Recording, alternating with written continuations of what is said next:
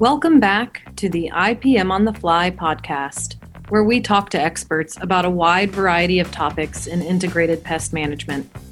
This series is brought to you from the University of Georgia Extension IPM program with funding from the USDA National Institute of Food and Agriculture. Thanks for tuning in. We're your hosts, Emily and Michelle. In this episode, Michelle and I sat down and talked all about ticks with Dr. Nancy Hinkle, who is a professor in the entomology department here at UGA and serves as the extension veterinary entomologist for the state of Georgia. So, if you're a warm blooded creature, this episode will be a great resource for you. We hope you learn as much as we did. How long have you been at the University of Georgia? This month is my 20th anniversary. wow. Congratulations. Quite a feat. Thank you. And tell us a little bit about what you do and your role for Extension. I'm particularly interested in insects and their multi legged relatives that impinge on animals. I care about the animals, not the people so much. But I work with the bloodsuckers fleas, ticks, lice, mites, mosquitoes, biting flies, etc. Well, this summer was the summer of ticks. Can we call it the summer of ticks? I mean, I saw a headline where it was called the Tick Time Bomb Summer. You can call it whatever you want to. Frankly, I'm not hearing any more tick calls than I usually get. But what are all these sensational headlines referring to?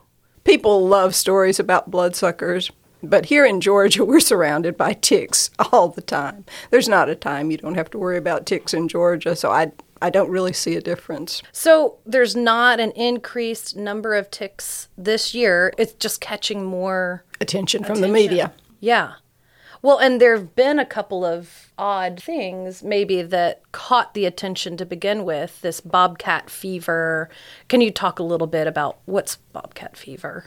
We have to remember that ticks transmit pathogens that affect humans and animals. Bobcat fever is actually transmitted by a tick. And so, anytime these ticks get on a dog or cat, there's a potential for transmission of a disease there as well.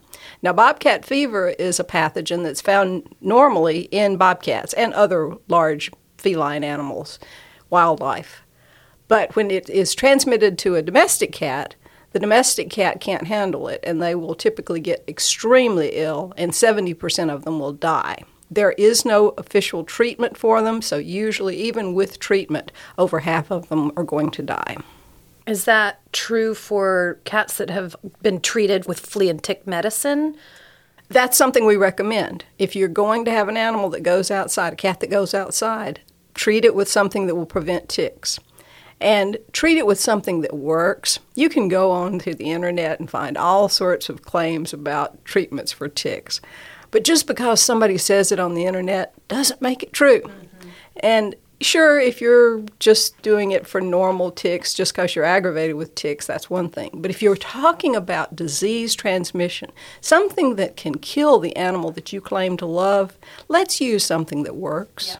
So I did go online and saw where there are natural oils that supposedly repel ticks, such as garlic oil and um, other ones. So you're saying those really aren't that effective? They're not effective. We assume that ticks smell the way we do. No. They don't care if you smell like garlic. They don't care what you smell like. As long as you've got warm blood, they're happy. What if we ate a bunch of garlic? Ticks wouldn't care the least bit. So, do they prefer certain humans over other humans? They can detect different levels of lactic acid and carbon dioxide. So, those of us who tend to breathe heavily and expire a lot of carbon dioxide are very attractive to ticks. Hmm. Because I did read one article, I read an article that said they prefer type um, A, blood type A. Yeah. There has been a study that showed that. That's true, yes. And nobody knows why. And their least favorite is type B. Ooh, I'm type B. I've seen pictures of you feeding fleas. Do you feed ticks sometimes? I do not deliberately feed ticks. Okay. No.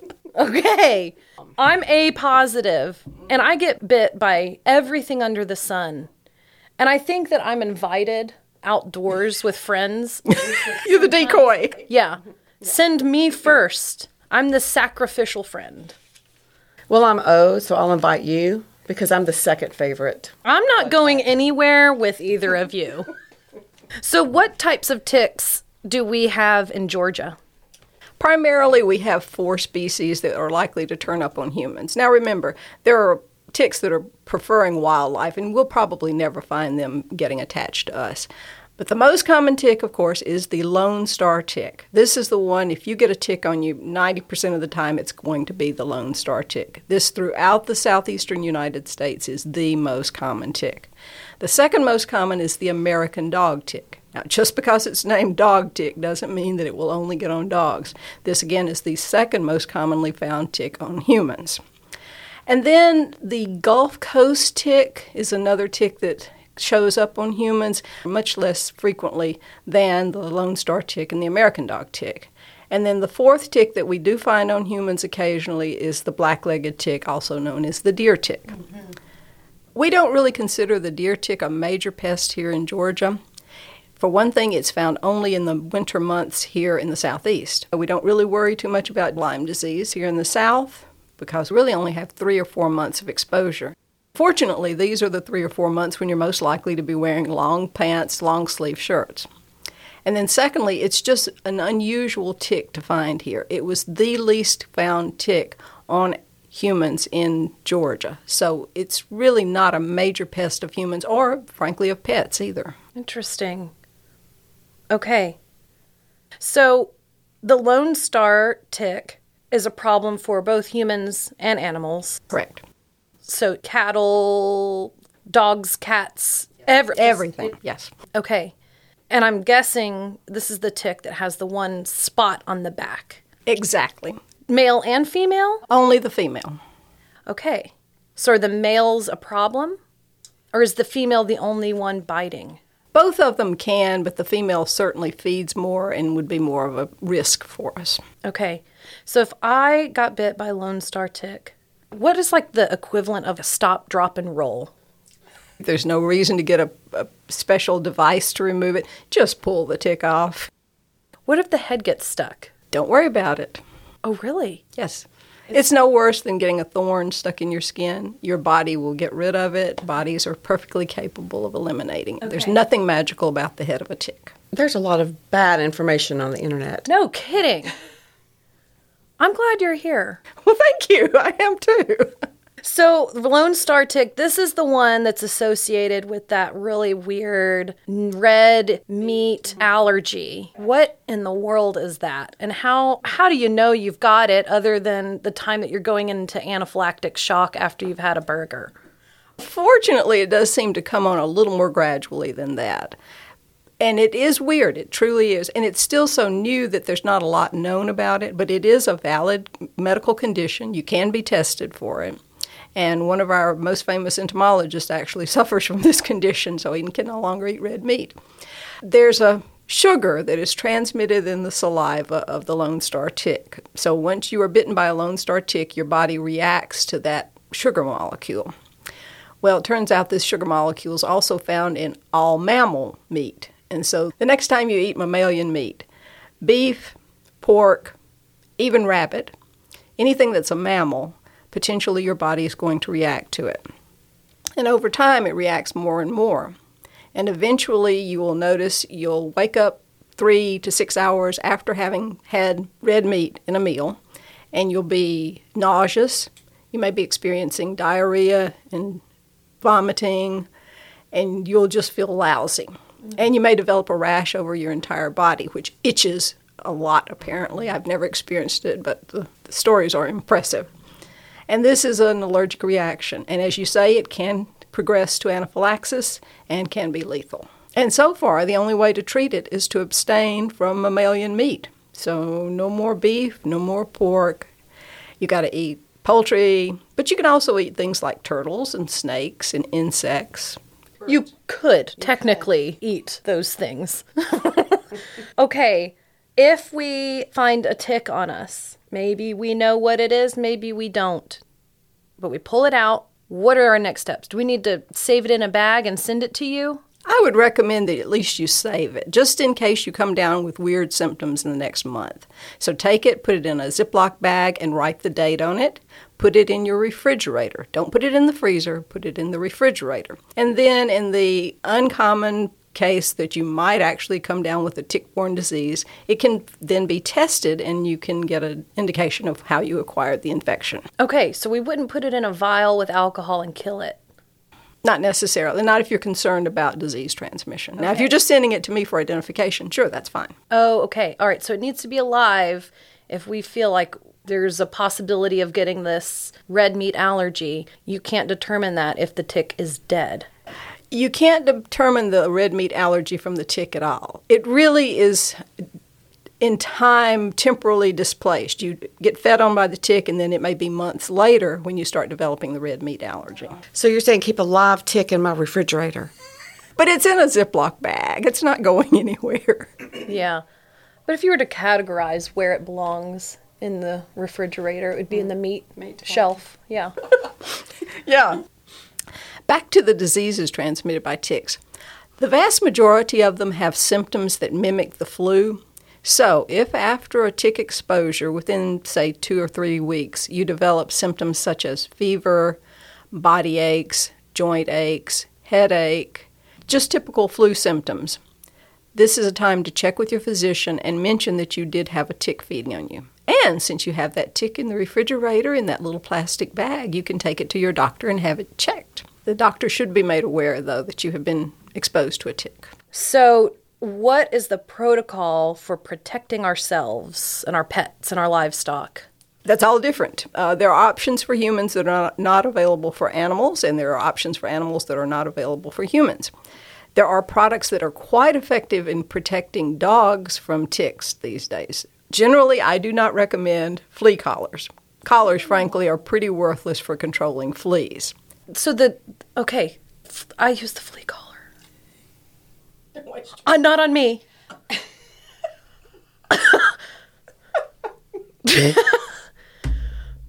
My dog uses the flea collar. I'm just setting the record straight. Emily does not use flea collars.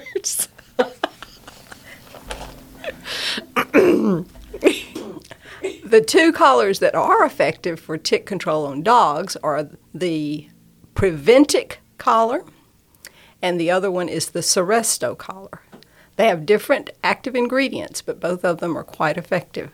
The Seresto collar claims eight months of tick control with one collar, and in my personal experience, it lives up to its claims.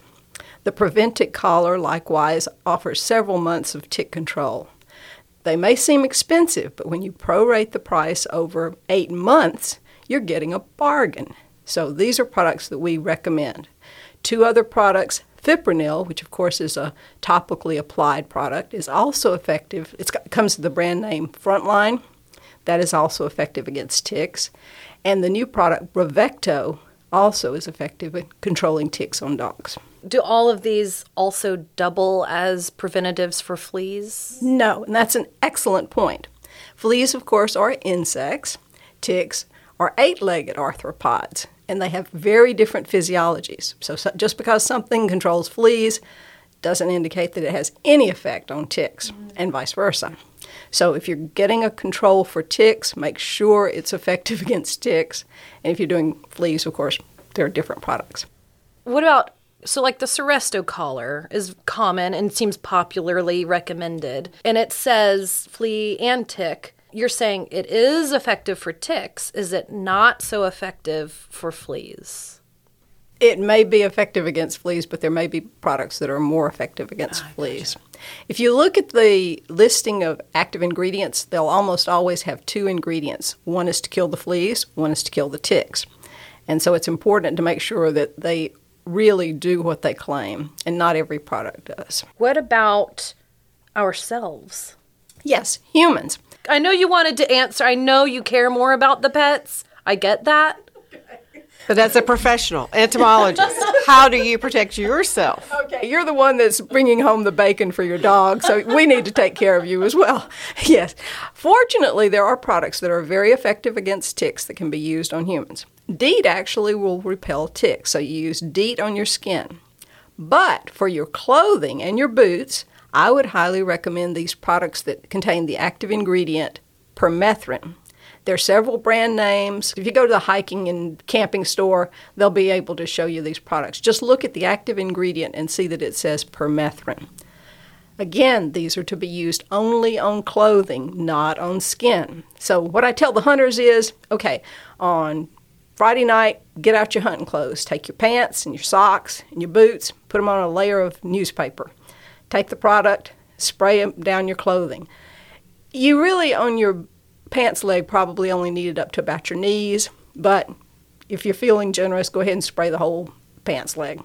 And that will prevent ticks from climbing up and remaining on you. And not only does it repel ticks, but it also will kill the ones that persist in staying on the treated surface. This is the same product that's used in official military, U.S. military uniforms. And they claim that you can get dozens of washings with one treatment. I think on these commercial products that you get for hunters and so on, it's only for six or eight washes. So read the label and see how many claims they claim. Yeah. Speaking of clothing, I saw where you tuck your pants into your socks and you wear long sleeves and that that's one of the best ways to keep ticks off of us. That's correct. One point we haven't made is that ticks are always near the ground. Now, I'm sure the majority of our listening audience thinks that ticks fall out of trees. Everybody right. knows that, except it's not true. ticks are never found in trees. They never fall out of trees. Ticks, interestingly, are very susceptible to desiccation, so they have to stay near the earth where they can pick up moisture from the ground. So they hardly ever get more than ankle high. They'll climb up on a blade of grass, they'll hold out their front legs with their little hooks extended, and they'll wait for you to walk by with your fuzzy socks. And they will and they will latch on to your fuzzy socks with their little talons, with their little claws on their front paws. That's horrifying. They're just laying, they're just out there, like in the wind, waiting for us to walk by. That's exactly the way it is, yes. And when they get on you, they, we haven't used a technical term yet today, so let's use this one negatively geotropic. That means that they crawl up, they crawl away from the pull of gravity. So they almost always end up somewhere high, like at the nape of your neck or where your underwear is constricted against your body. That's why we find ticks higher on the body. But they've actually been crawling up on your body. They didn't fall out of a tree and land in your hair, they crawl to get up there. That gets back to why we were using those repellents and the materials on our clothing to kill the ticks before they can get that high. So, how do we control ticks in our yards? The best way is to make your yard uncomfortable for them. And the best way to do that is to mow your grass short and cut back the shrubbery. You want lots of sun exposure and a lot of moving air. So the drying conditions are exactly what you want to have and what ticks don't want to have. Now, most people think that we can get out there and we can just hose down the yard with an insecticide. Unfortunately, that doesn't really do much against the ticks. Ticks are pretty good about hiding in leaf litter and hiding under things, so they're not going to be exposed to the insecticide.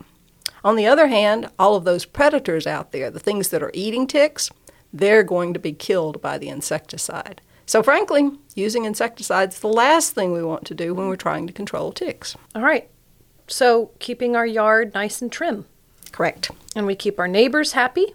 Correct. I think we should also encourage possums. Correct. Guineas. If the HOA allows them. Fortunately, both possums and guineas do eat ticks. I don't know if they eat enough to satisfy most people who want to get rid of ticks, but I guess it can't hurt.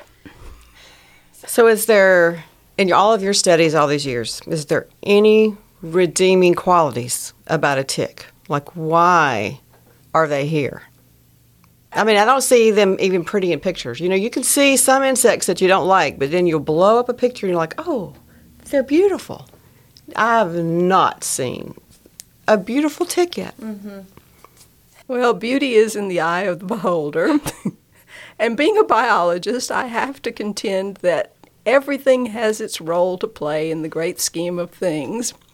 But most people don't like ticks. Even people who work on ticks don't want ticks sucking their blood, yes. That was a very diplomatic I didn't hear an answer. I feel feel like we went around the question. Well, we medical entomologists consider ticks as job security. okay, good enough. Well, I do know that Georgia Southern has the U.S. National Tick Collection. So somebody thought it was important enough to actually collect them, put them on display, and there are what, about 850 species collected for us to consider. Yes, the uh, Georgia Southern collection is certainly known as the world's center of the repository for ticks, yes. And a lot of excellent research goes on at Georgia Southern regarding ticks. But not all ticks carry disease. We don't really know. It's quite possible that they do, but we haven't had 850 people who are willing to take a tick and spend that much time figuring out what's in its guts. So, yeah. We're only really interested in the ones that affect us humans. We're very self centered, yes. So, if we have a really cold winter, will it reduce the populations? Probably not. Ticks have been here much longer than we humans have, and they've found ways to get around bad weather. So, even though we may contend that there are fewer ticks in a given year, that may not necessarily be reflected in reality. Ticks can manage in most conditions, and it really doesn't get that cold in Georgia. So, pretty much any warm day during the winter, there are ticks out there inactive. As I said, the black legged tick, the deer tick, is active only in the winter in Georgia. And the Lone Star tick has probably a nine or 10 month activity period in Georgia. So you can find them in February, and they're certainly still active at Christmas. What about the American dog tick and the Gulf Coast tick? What kinds of things do they carry? They also can carry several pathogens. These include the ehrlichioses, the babesioses, the anaplasmosis, and several viral diseases. So there are lots of disease agents out there that can be carried by ticks. We don't really hear that much about the Gulf Coast tick because it's so rare. We really don't run into it that often. Although its distribution is expanding, the range is now expanding and it's showing up in the Midwest. So it's no longer the Gulf Coast tick. How long does a tick live? Ooh. Under good conditions, it can live at least a year. And it's true, it needs a blood meal to lay its eggs. That's correct. Ticks are exclusively hematophagous. They feed only on blood. So every stage has to have a blood meal. When the little larva hatches from the egg, it has to have a blood meal. Once it's had a blood meal, it then molts to the nymphal stage. The nymph then has to find a host and take another blood meal. Once it's fed, it then molts and converts into the adult tick. Then the adult tick must feed in order to mate and lay eggs. So it's got to have at least three blood meals during its lifetime. And how many eggs can a female lay? It depends on the species, but every tick can lay at least 2,000 eggs, some of them up to 6,000 eggs.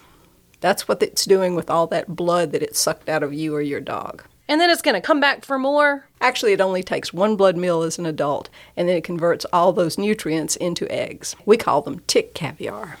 Ew. So, you know, Dr. Hinkle, there is a romantic song, and the name of it is Ticks. I'm not familiar with that one. It's a country song. I'll look that up. I think it hit number one a few years ago. Mm-hmm. Checking you for ticks. There you oh, go. Yes. I've heard that one, yes. Isn't it is very sweet? romantic. It is, yes. Who knew? You could make a romantic song out of ticks. Ticks could be the reason a couple yes. is married out there and living a happy, thriving life. So there is something positive about so ticks. there it is. We found it. The redeeming quality. Your work is complete. well, we're done here. All right. In all seriousness, you're an entomologist.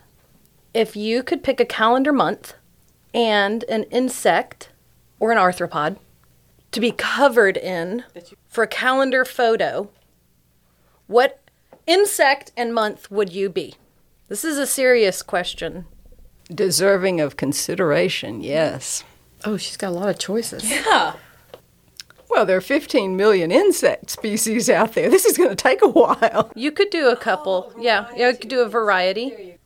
Maybe pick the month. There's only 12 of those. That's true. That would limit it. Um, May. Okay. And your insect.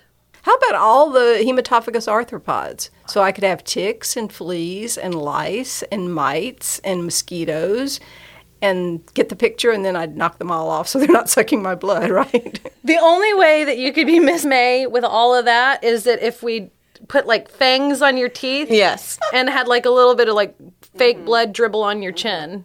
so I could be the vampire mom. Mm-hmm. Yeah. Yes. We might just make this happen. Oh dear. You didn't know you were signing up for it. We tricked you. Uh, that's probably a question that should be thought about longer than you gave me. All right. Are there any last messages you want to give us before we break? Ticks are not something you want feeding on you or your dog. So keep them off, and if they get on, pull them off quickly.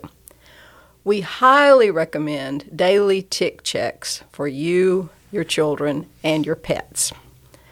Even if you don't think they've gone into a ticky area, still check them for ticks because our ticks in Georgia are wily. They will get on you when you're not expecting them. And a tick check only takes a couple of minutes right before the shower. Run your hand up and down your body, around your uh, hairline, particularly underarms, any cracks and crevices, behind the knees, places where you no, don't necessarily look, but check for ticks. Fortunately, most disease organisms require a blood meal of about probably 12 to 24 hours. So if you can get the tick off in less than 24 hours, you vastly decrease the chance of picking up a pathogen. One other thing to mention is that the old wives' tale of how to get a tick loose usually includes something like smothering it. Don't smother the tick. It won't make the tick detach, for one thing, and secondly, it makes the tick angry. And the last thing you want is a, an angry tick because it's going to tend to regurgitate and regurgitate all of those disgusting pathogens into your bloodstream. Oh. Same thing with a hot match. Don't touch a hot match to the back end of a tick. It makes the tick angry. The angry tick throws up into your bloodstream and maximizes your chance of getting infected with a pathogen. All right. Fun talk about ticks.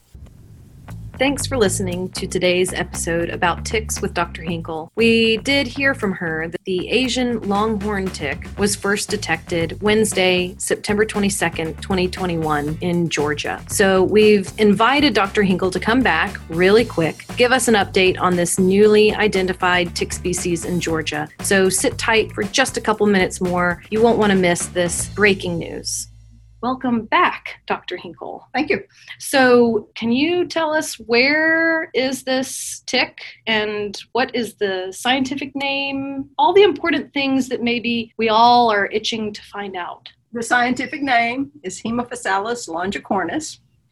The common name is the Asian longhorn tick, and you're going to be hearing a lot about this tick in the future, unfortunately. It's already been in Tennessee and North Carolina for the last two years, so we've been looking for it in Georgia. And only last week, the Georgia Department of Agriculture confirmed that yes, indeed, it is present in Georgia. It was found on a cattle operation in Pickens County. It's likely that it is already in other parts of the state, but we haven't yet confirmed that. We don't like this tick for many reasons. It does really like cattle. It can be very detrimental to cattle. It can transmit various disease pathogens. So it's going to be a problem here in Georgia. One thing I really don't like about this tick is that it is parthenogenetic. Parthenogenetic means that there are only females. They do not have to mate, which is good because there are no males with which to mate, and that each female, therefore, can produce over 2,000 eggs, each of which is a female, which can then in succession produce another 2,000 eggs, all of which are females, which can then produce 2,000 female eggs as well. So mm. the populations can build very rapidly. And that's one aspect about this tick that we're going to be noting that when you see populations of this tick, you usually find hundreds or thousands of them. So, how do you control them? Has there been any success with that? Unfortunately, we don't yet have a strategy for controlling it. It's probably going to be on a case by case basis and give up the idea of eradication. We will be stuck with this tick. So previously, Georgia could claim 22 species of ticks. As of today, we now have 23 species of ticks in Georgia. So, are there there- diseases that humans should worry about if we get this tick on us? This tick can transmit several human diseases. It has not yet been confirmed to transmit these diseases in North America. Hmm. Okay. So, is there anything we can do to prevent, slow the population growth? Anything we need to be looking for? Unfortunately, this tick does very well on white-tailed deer and other wildlife as well. So even if we do a successful job of controlling them on cattle, there will always be a reservoir in the wildlife. Okay. And where might we go online that can show us a nice picture for ID, um, other information that would be important to us? Unfortunately, this tick looks pretty much like every other tick we have in Georgia, so we don't recommend sight identification. You really need a very strong microscope to be successful in identifying this tick morphologically. So we do recommend that you submit it either to your veterinarian or to your local extension office for confirmation. So, how was this tick identified? What, what was the unusual thing that brought the attention to this tick? I think it was the numbers on the animal. Yeah. Okay. When you see ticks on our cattle in Georgia, typically there's a half dozen at the Mm. most. Fortunately, unfortunately, with this tick, when you see this tick, you usually see hundreds. Okay. Mm. Okay. So that's a pretty good indication that that's what this is. That makes us suspicious for sure. Okay. And do agents need to be reaching out directly to you? We would appreciate extension personnel staying in contact with us, and if they have any suspicious ticks that they want identified, yes, they can send them to us here in the Department of Entomology. So, So- we're going to get a lot of ticks coming into the office. Is what you're saying? Oh, thank you, Dr. Hinkle. Sorry. We ended we ended the podcast on a high note, laughing, giggling, I and don't know. There's no males with this one. You know. Wow. Impressive. it is impressive. I mean, Females. thousands of babies. No male. Females. The female society Ladies. Taking over. got ticks on the fly. Ticks on the fly. All right. Thank you, Dr. Hinkle. Thank you. Thanks for listening to today's episode. We hope you learned a lot, laughed a little, and we hope to catch you on the fly real soon.